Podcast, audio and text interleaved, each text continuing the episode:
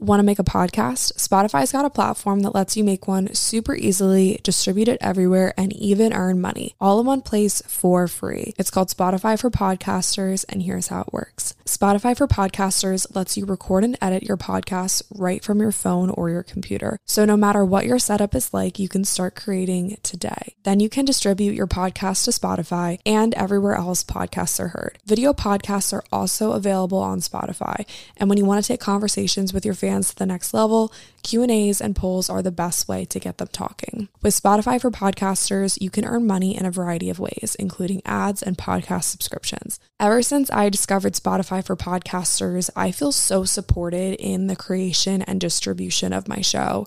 Spotify for podcasters hosts masterclasses, office hours, and more to help creators develop and fine-tune their skills. I highly recommend you give it a try.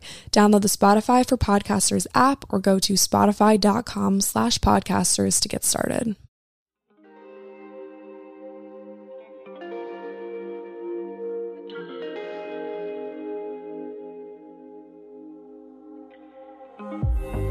Hello, hello, hello, everybody. Welcome back to 8020. My name's Lily. I'm your host. And today we're going to be talking about my favorite thing food. And I'm going to give you guys my four steps to actually eating healthy and not just giving it up after like a day. Currently parked at my desk, I'm drinking a Suja Mighty Dozen green juice. These are my favorite little juices in a pinch. I've kind of had a little bit of a weird day today, and I was just in my kitchen. We don't really have like my favorite groceries. It's like the end of the week, and we're just, we don't really have the stuff that I really, really want, you know? And so I was going through the fridge. I was like, what can I eat? Like, what can I just grab? Like, I just need like a little nibble of something. And I found this green juice in the back. Didn't even know that we had it. And I was like, okay, shook it up, took one swig.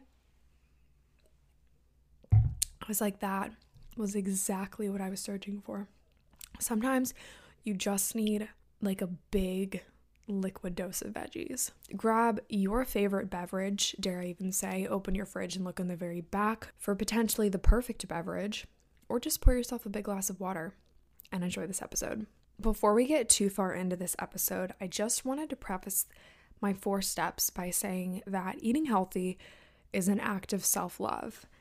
And it's something that we need to do for our bodies. It's something that our bodies crave. It shouldn't be hard but as a society, we've overcomplicated it and we've made it this thing that almost seems unachievable.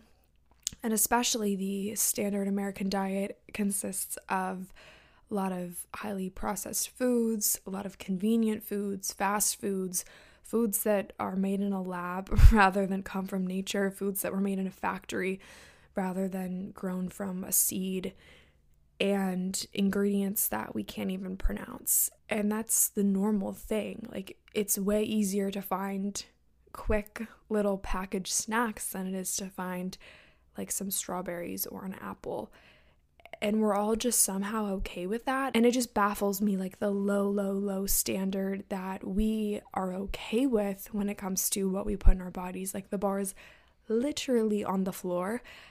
And I I'm just on a mission to uncomplicate this process for you guys because it's not something that should be difficult. It's not something that should be elite. It's not something that should be expensive. It's not something that we should struggle to do. It should be something that is fun to do, that's easy to do, that's simple. Because ultimately, it's just whole real foods, foods that come from the ground or foods that used to have a face and eating foods that are ingredients rather than eating a ton of foods with a ton of ingredients. So, we're going to kind of get into all of those things today. I'm going to break it down into four simple steps of how we can alter our food mindset and begin to fill our plates with what our bodies are truly asking for. Step number one is to shift your food mindset.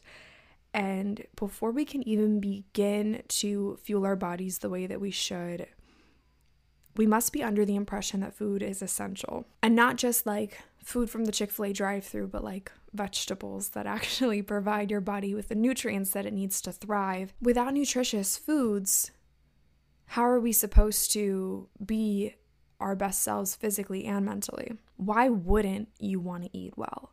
Why wouldn't you care about the ingredients that are in your food, in your skincare products, in your cleaning supplies? It's not obsessive to care about what you're putting into your body. It's important. But for some reason, we're under this impression that if someone is careful about the foods that they eat, they're like a health nut or they're obsessed with it. And although there is a very, very fine line, eating disorders are very, very real. And that's not what I'm talking about. That's a completely different subject. I'm not talking about that here.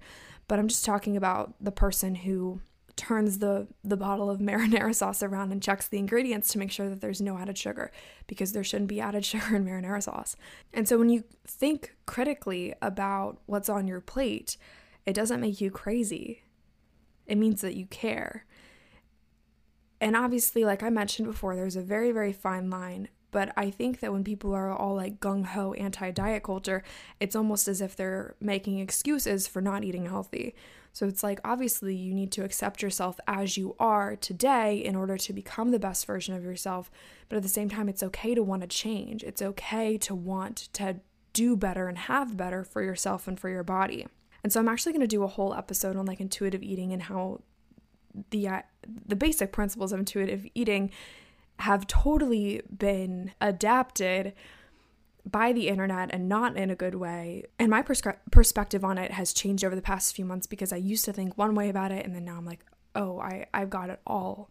I got it all wrong. Um, and the conversation's changed from what it's meant to be, which is your body intuitively wants to eat well, into like, oh, I intuitively want this bowl of ice cream, so I'm going to eat it. And while eating one bowl of Ben and Jerry's isn't the end of the world, your body intuitively does not want the entire pint. So, this intuitive eating approach has taken on a whole new meaning because of social media.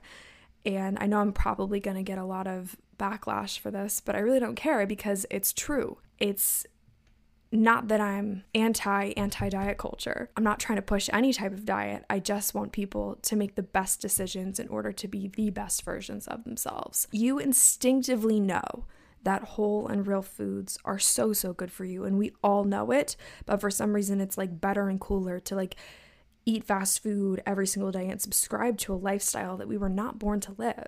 The American way of eating is so so flawed and I see it every single day. And even our our approach to eating is so flawed. And it's like everybody like kind of wants to eat healthy but then like oh like just like one more nibble of cake like just one little bite like oh i'm being so naughty if i have a piece of cake. And it's just like wait a minute.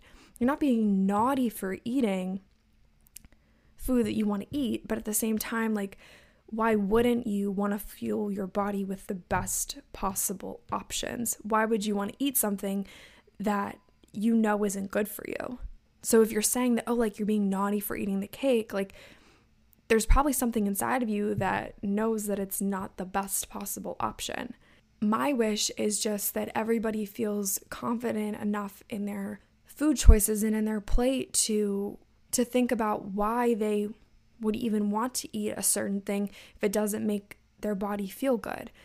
And then if something does make you feel good, why not eat more of it? Like, no one's making you eat a salad. If you don't like salad, don't eat salad. But I guarantee you, there is a vegetable out there that will make you feel good and it will taste good. At the end of the day, eating whole, real foods, foods that come from the ground or foods that have a face, is the way. And that's my step number two is whole, real foods. And I'm not talking about whole foods like the grocery store. I'm talking about whole, real foods. And you can find these in farmers markets. You can have a garden in your backyard. You can go into any grocery store. Any grocery store has fresh produce for you um, to get. And the more time you spend in the perimeter of the grocery store, the more likely you are to pick up some of that fresh produce, some of the maybe even frozen produce is also a great alternative. If you maybe don't want to buy fresh, I buy a lot of frozen fruit for smoothies or frozen veggies if I know I'm not going to cook it right away, but maybe you need it for like a dish later in the week. You can buy like some frozen kale, you can buy frozen green beans to frost them later when you're going to use them.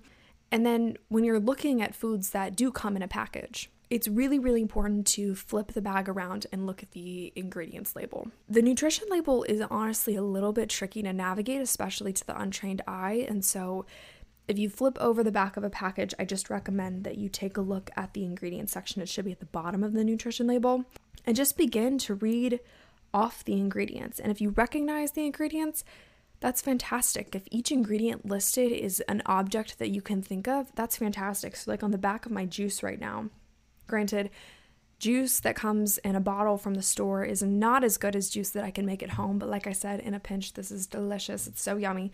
Um, organic apple juice, organic kale, cucumber, lemon, mint, all those things are items that I could think of and that I could go pick up and buy in the store. But if you flip around the back of the silk almond milk, it has different gums, different food additives, different preservatives that are really not good, especially if you are dealing with any sort of hormone imbalance. I know for me in my own life, when I started paying close attention to the ingredient list, a lot of my anxiety started to ease up. My skin began to clear when I stopped drinking certain nut milks that had added gums and added preservatives. Like when I stopped putting those in my coffee, my skin cleared up. And I also want to remind you guys that you can make anything at home. Like you don't have to buy nut milk, you can make it. I love making my own almond milk. It's one of my favorite things to do. You uh, just have to soak a cup of almonds overnight in five cups of water and then blend it the next morning and strain it. So perfect for your morning coffee. Food mindset is super, super important. So if you're going into this whole thing thinking that, you know, oh, I don't know how I'm going to eat a salad every day, I don't know how I'm possibly going to navigate this whole new healthy eating thing, crowding out is going to be the answer here. This is step number three. Crowding out is the process of adding more of the good stuff onto your plate rather than taking out the bad stuff. So, this is where the magic happens. This is where the transition happens. It's really, really hard to just stop doing one thing and start doing another thing. And so, there might be a little period of like a crossover, there might be like a little transitional period. And that's perfectly fine. That I mean, my shift took months and months and months until I truly composed my plate the way that my body was intuitively asking it to be composed of. So if you're just beginning your journey, crowding out is going to be your best friend. What you're going to want to do is just pick one meal. Maybe it's breakfast, maybe it's lunch, maybe it's dinner, and you're just going to add some veggies to your plate. You're just going to add maybe some chia seeds to your smoothie. You're just going to add some spinach to your smoothie. You're just going to add a little bit of this, a little bit of that. And eventually, over time, it's just going to be a no brainer to you. And that's how the shift happens. Start small, start with one meal, start with one ingredient, adding it into your breakfast, adding it into your lunch, adding it into your dinner, and don't move on until you've gotten breakfast down. If the only thing, say you eat eggs for breakfast every single day, just add a handful of spinach into your omelet or into your scrambled eggs. Simple as that. Spinach doesn't taste like anything, okay? So I don't want to hear, I don't like spinach. It literally does not taste like anything. So leave the excuses at home, okay? And then once you've gotten into the habit of making your breakfast delicious and nutritious and fueling yourself up for a great, beautiful day ahead, that's when you can move on to lunch. We're not taking things off of our plate. We're simply adding things onto our plate, and eventually it's going to become a habit. So, tip number four, and this, in my opinion, is the most important one because only you know what's best for you, and only you can decide what's working for you and what's not working for you. So when you're going through kind of this trial and error phase, phase it's important to take note of how these foods make you feel.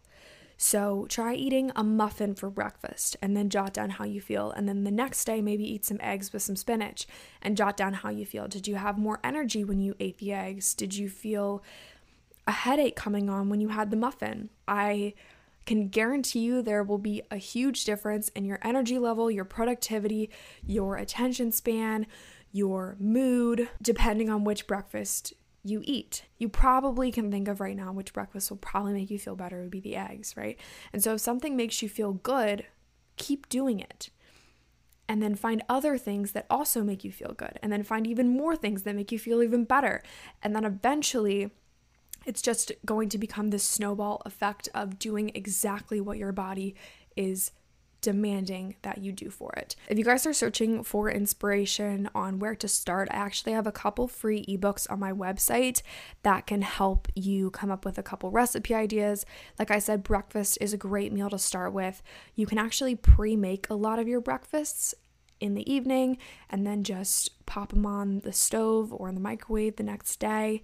Um, so I will leave my free seven recipe breakfast cookbook in the show notes for you guys. You can download it completely free, a gift from me to you. And hopefully that will help kickstart your healthy breakfast journey. And then after you've perfected breakfast, you can move on to lunch and then you can move on to dinner. And it will just be this beautiful endless cycle of eating well because that's what you are meant to do. Thank you for listening to this episode of 8020. If you enjoyed it, please let me know by dropping a rate and a review. This helps more people just like you find and listen to the show. Don't forget to follow me, Lily, on Instagram. My username is at Lily Rakow. That's L I L Y R A K O W. And follow the podcast Instagram page as well, which is 8020pod. That's 8020pod on Instagram. New episodes of 8020 go live every Monday and Thursday, or subscribe to stay up to date with the latest.